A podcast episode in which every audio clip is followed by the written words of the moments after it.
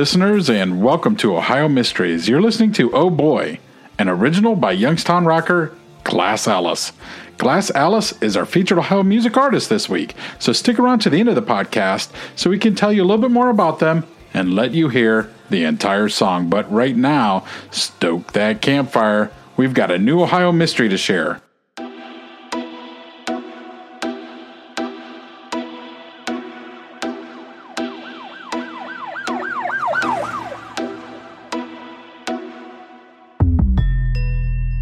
I'm your co host, Steve Yoder, and with me is our researcher and storyteller, Paula Schleiss, whose journalism career included some 30 years at the Akron Beacon Journal.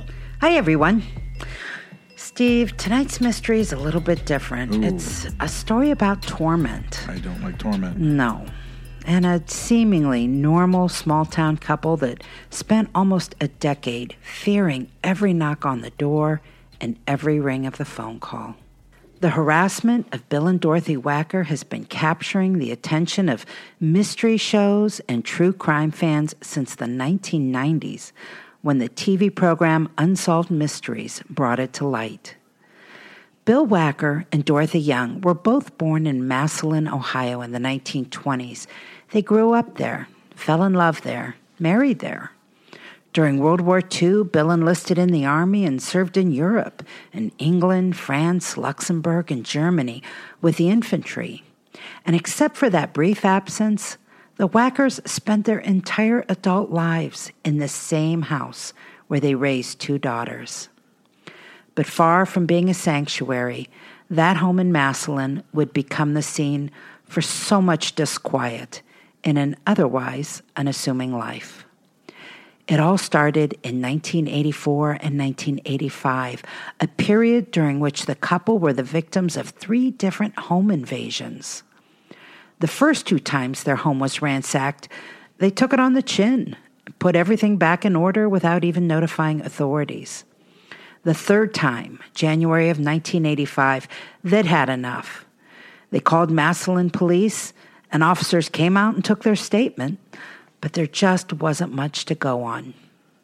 The next six months went by without incident, but in July of 85, things turned violent.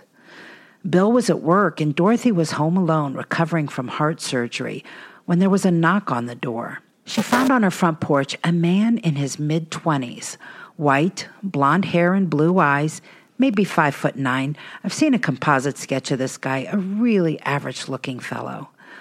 Well, the young man told Dorothy his car had broken down, and he kind of nodded down the road. His car wasn't visible to her, but she let him in the house so he could use a phone to call for help. Now, I know right now you want to scream, don't let him in, but it's too late because, like I said, this happened in 85 and she already did. He made a phone call, or at least pretended to, after which she bid him goodbye. I don't know the logistics of what happened next. Dorothy said she thought the stranger had left the house, but he didn't. And moments later, after she thought she was alone, she lost consciousness. He was still in the house after all, and apparently had snuck up behind her and knocked her out. When Dorothy woke up, she was lying on the kitchen floor, bound and gagged. She managed to get to an open kitchen window and shout for help until a neighbor came to the rescue and called police. Dorothy wasn't seriously injured in that attack, and she was able to give police a description of her attacker. And when Bill got to the house, he took inventory and noticed a few things missing. A 22 caliber revolver, an antique watch, a movie camera, and a radio scanner. In addition to that, the attacker had left a message behind. Scrawled on the dining room wall in crayon, it said, Cheaper, but will do. Was the thief mocking the quality of items he'd just stolen? Police visited local pawn shops and talked to some street dealers, hoping to get a lead, but nothing came of it. Four months after the assault and theft, a really strange thing happened. Bill stepped onto his front porch to find a plastic shopping bag and in that bag, his gun.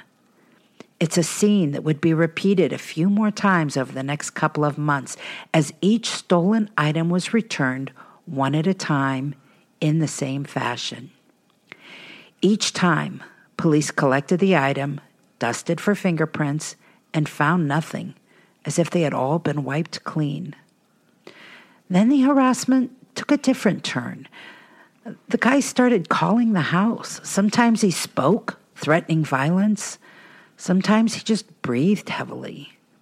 Bill and Dorothy tried changing their phone number several times, but each time the caller found them. Their tormentor was brazen and clearly unafraid of getting close to them physically.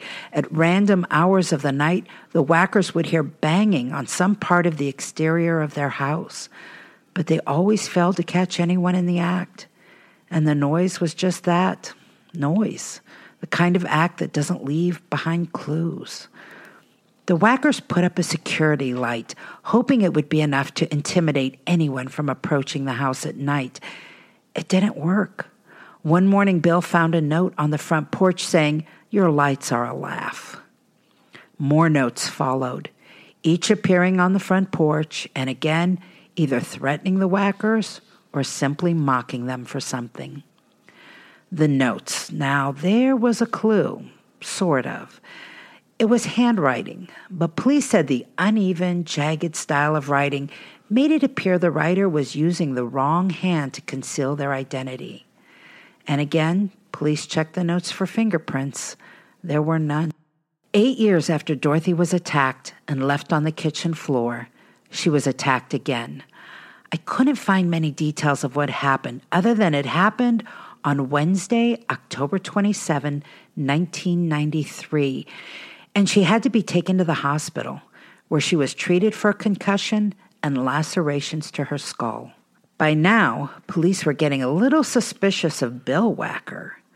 Could he be behind everything, gaslighting his own wife?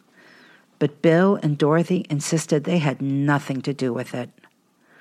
The month after the second attack on Dorothy, the family planned a stake out of their own home.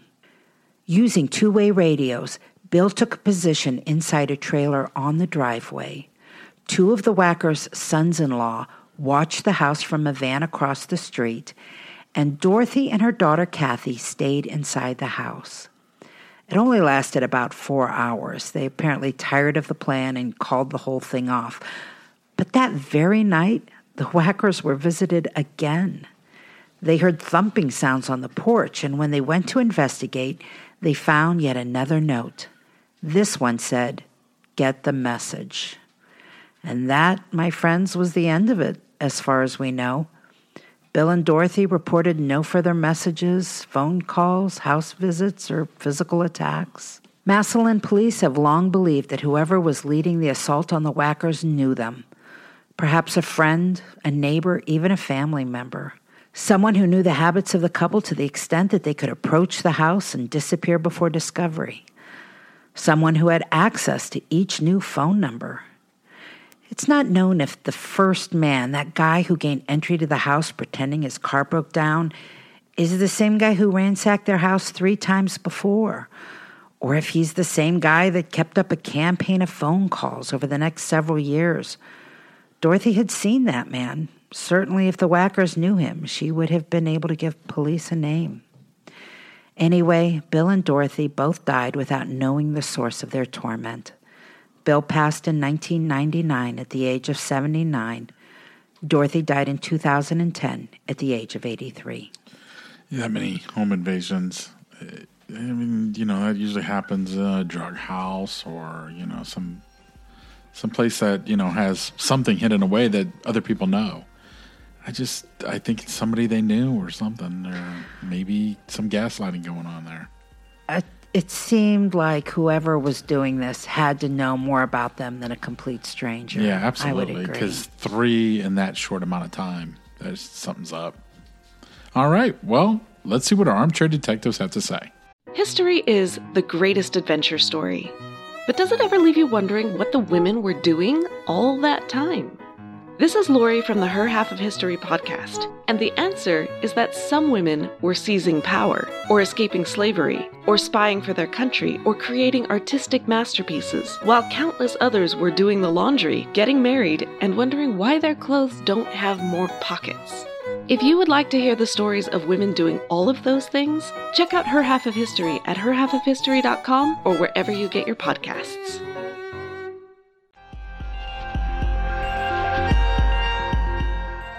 Well, for tonight's Armchair Detective, we have three for the price of one. We are welcoming Liz, Misty, and Katie, who live in Northeast Ohio, and they are the co hosts of a brand new podcast called Murder Road Podcast, which is a um, an exploration of the unsolved homicides in the Berlin Reservoir area of Portage County.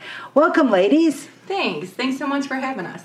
Yes, thank you. I appreciate it. Thanks so much for having us. All right. Well, listen, why don't you ladies tell our listeners a little bit about yourselves? Well, we're really glad to be here because we're huge fans, first of all.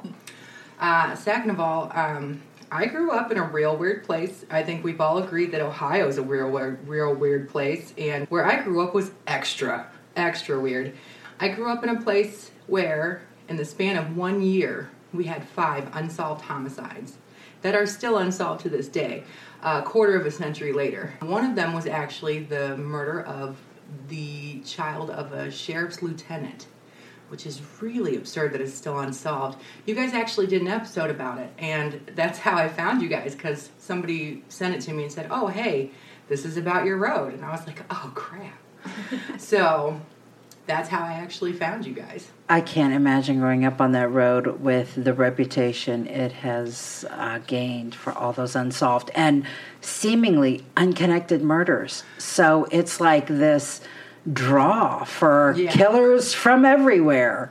It's incredibly convenient Wow. for that purpose. And you other, la- uh, Misty and Kate, you both grew up in that area also? I did not. I grew up in Lorain County, Okay. so I ended up. You've been pulled in to the vortex. yes. yeah. That's you know what that's you mentioned in the episode you called it the vortex of evil and and Katie said she didn't feel like that was far off. I don't either. I feel like it's pretty accurate. There's all kinds of urban myths about that road, not just as if the actual facts weren't terrifying enough. So it's so weird to have this uh, contrast in my head of this really great childhood where we spent all this time outside, like fishing and hiking and building forts, and then it's like, oh, but then there's all the bodies.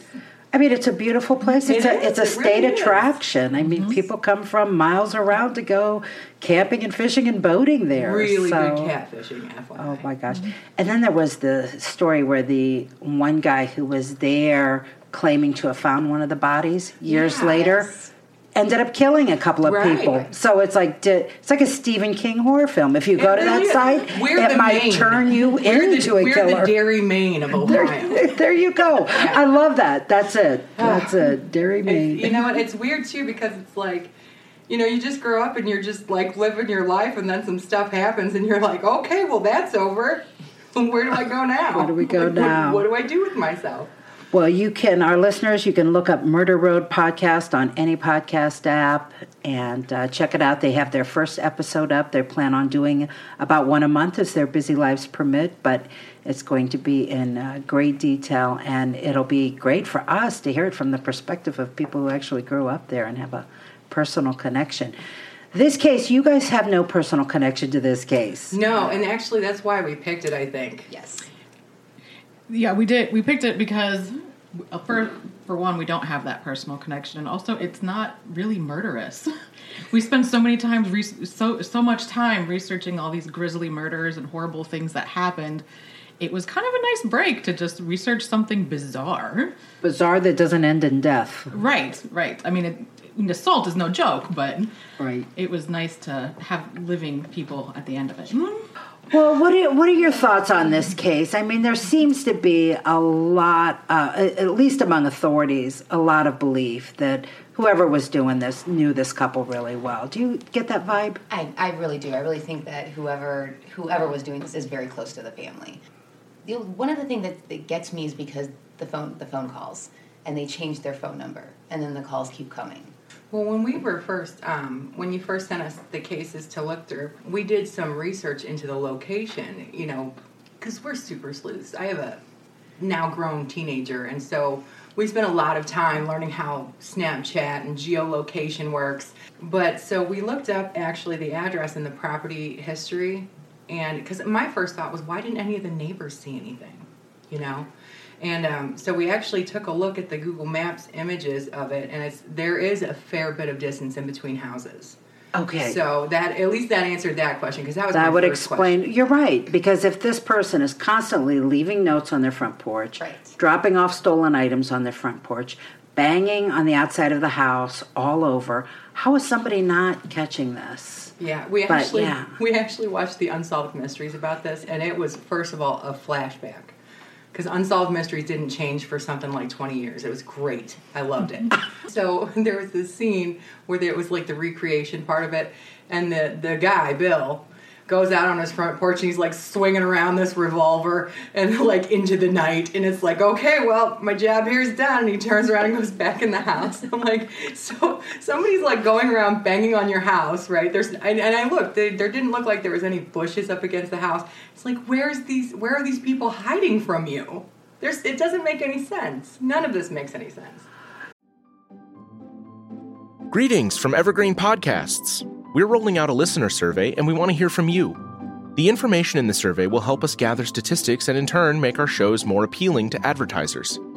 I know most people don't like ads, but this is one of the only ways our shows make money and help keep their lights on. We promise it will only take a few minutes, but the impact on our podcasts will be tremendous. As a token of our appreciation, we'll randomly select one lucky participant each month to win an exclusive merchandise package from Evergreen Podcasts. Head to evergreenpodcast.com slash listener survey to help a show and possibly get some free stuff for doing so. We can't thank you enough for the support. Now back to the show. If you were somebody who knew the couple well enough that you knew how they would react to some situations, that would probably explain how you could get away with some things. But again, to your point, it would have to be somebody who would know them to know them that well. Like Yeah. we know Bill's going to come out in his bare feet and point his gun, but we know he's not going to stroll around the house. You know, you might know those little you know intimate things about somebody, but you would have to know them. It's also a residential street, so I can't imagine there being a ton of streetlights.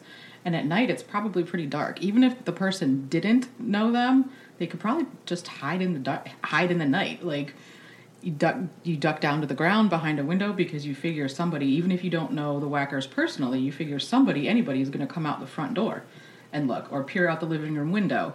If you just lay low and hide, they're probably not going to be seen initially. Right. And if the neighbors were far away, the neighbors probably aren't going to see you either. Now, if you think it was a family member or somebody that the Wackers knew, you're going to have to explain the guy who came to the door. So, what what what's your take on that guy?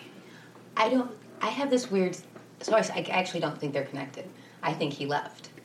I think the person was either already in the house or came in after him. So you think they were two different men on that same day at that same time period? Mm-hmm. I do. The guy who came knocking, asking for help, really wanted it, Right. made the phone call, left, but somebody else in the house or came to the house to take advantage of the situation. Oh, interesting. What a coincidence would that be? Uh, It, it's a huge coincidence. There's one thing none of, of this explains, though, and that is the motive. right. Why? i'm not saying it was aliens but But There seems to be some sort of hatred. It would have to be hatred going on against this couple. And I think it's got to be close because you would have to see their reaction. What's the point of doing it if you can't personally, because that would be what they're wanting. right You can't really find out how they got along with their children. You couldn't find, you know, it's not, you can do research, but you can't find out if, you know, they were nice to their children, if any of their daughters were angry with them, if the son in laws didn't like them. Yeah, it's hard to uncover a personal vendetta Right. like that without actually talking to the family. Well, and then if it was teenagers, like during the the amount of time that it took place over, A teenager would have gotten bored and wandered off Right. long before then. Yeah, eight years between first attack and then second attack, right? I think they said eight years. Eight years, Yeah. right, right. And so, and then I can't figure out is she is is is Dorothy the target, truly, or was it just convenience? Well, that's a good point. She was the only one that was physically Right. attacked. Um, But I was know, that because she was the only one home? Right. right. If the daughter was home, would the daughter have been physically attacked Right. instead of Dorothy? I couldn't get a lot of details about that second attack. I don't know what happened no. there. I couldn't find anything saying she was at home, there was a knock on the door, nothing. Just that she was attacked, taken to the hospital. I wonder if, I don't know if she also worked. I couldn't find anything that said she was employed. But I, you know, I was wondering if maybe there might have been a coworker, somebody at the church. You know, you it's have gotta- no like you idea. said, it's got but to be somebody that knows them. but since obviously the only things that were stolen were returned, Right. so the motive really wasn't financial, I think, yeah, I mean, hatred, revenge, I do have a bananas theory. A bananas theory. It's okay. bananas. It's bananas. Oh, oh, it's bananas. I thought it was involving bananas. Okay. No, it does not involve Give- bananas, even though. Give us the bananas, uh, Katie. Give us the bananas theory. All right, Massillon State Hospitals was less than five miles from where the Wackers lived. And at the time, it was an active mental health care facility. And what we think of as mental health health care facility is not quite what mental health care facilities were in the 80s. If they were termed state hospitals or institutions, they were usually a little bit more. Um, what's I'm trying to find? What's a, what's a good word for that? Regimented, Regimented, a little bit more uh, monitored. obtuse, a little bit more Oh, um, I was kind of heavy-handed with with the quote unquote treatments. Yeah. A lot of the, the treatments that they used, science has since proved is not a thing or helpful at all. Oh yeah. So my bananas theory is if since the state hospital was so close, was there a patient who just decided one day that they were gonna do this? This was his hobby. Yeah, and, and it, for something like that, there would need to there would be no motive. There would be no motive if it was seriously somebody with a with a serious mental condition who wasn't being treated properly and had access to just wander off and then come back. right. I was always curious if anybody had ever checked to see if the gun that was returned had ever been used in a crime. I know oh. they checked it for fingerprints and said they couldn't find any, but did they check to see if that serial number or if that type of casing had ever been used in a crime in the four months it was missing? That's a good question. You know, this story was not covered by the media, from what I could tell. It only came to light because Unsolved Mysteries picked it up. Mm-hmm. So a lot of the little kinds of details like that that might come out in a traditional crime story, we didn't have access to. And if the gun was used in a crime, it could maybe shed a light on some kind of motive because if it was used in a crime, they could be trying to frame Bill. Misty, how about you? You look like you were getting ready to say something there. Well, I tried to wrap my head around and think if possibly they did they were doing this for attention. It, I'm trying really hard. The only thing I can come close to comparing to is like Munchausen syndrome because it's not the same in any way, but just doing something so you can get attention.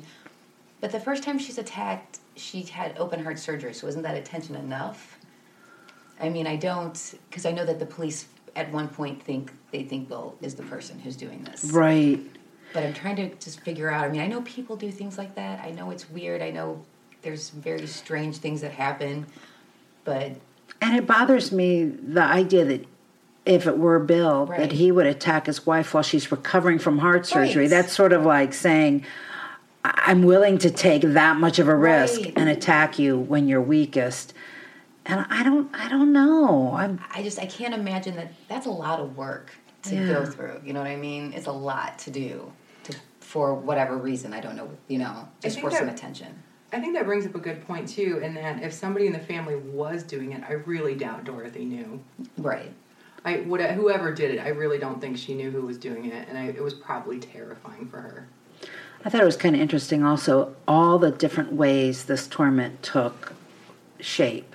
I mean, you had not just the physical assaults, but you had the phone calls, you had the banging on the door, you had the messages left on the the you know, step. You had the thefts and the return. There were so many different elements. It's like somebody just couldn't get creative enough, you know, with how they wanted to torment this couple.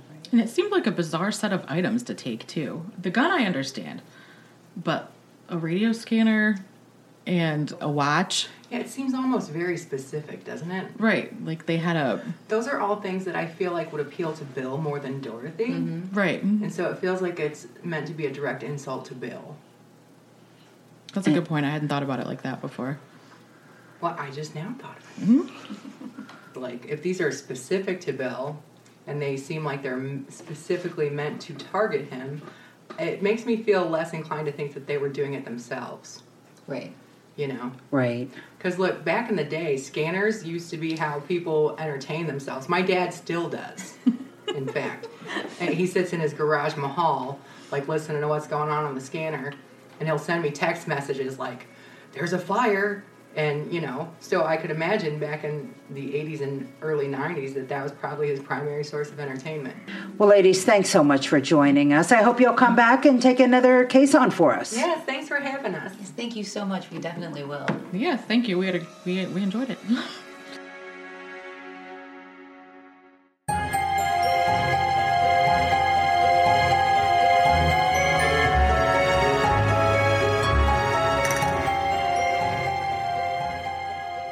That's it for tonight, campers. For photos, news clippings, and more on this and all of our episodes, head on over to our website, ohiomysteries.com. And if you're enjoying our podcast, please think about financially supporting us. You'll find links to our Patreon and PayPal pages on our website. And we are truly thankful for any spare change you can send our way to cover the podcast fees, equipment, and research costs. Now let's tell you about our featured Ohio Musical Artist of the Week. The band Glass Alice started in Youngstown, Ohio in 2002 under the name Face Punch.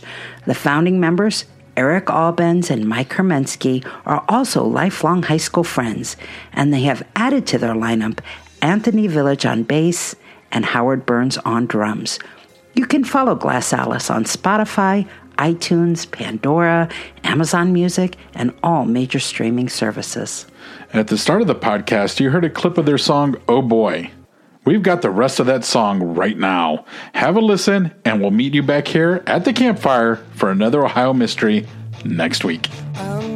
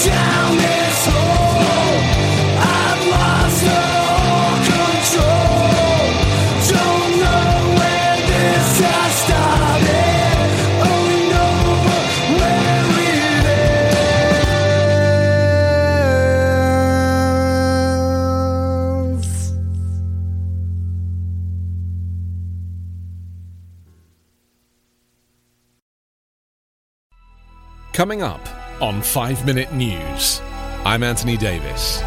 You might think it's partisan because maybe it's critical of one side or the other, but it's not, it's just the truth. And I think that's also something that's kind of unusual for Americans listening to the radio or to podcasts because the news landscape in the States has been so partisan for so many decades. So, five minute news is verified, truthful, independent, unbiased, and essential world news daily.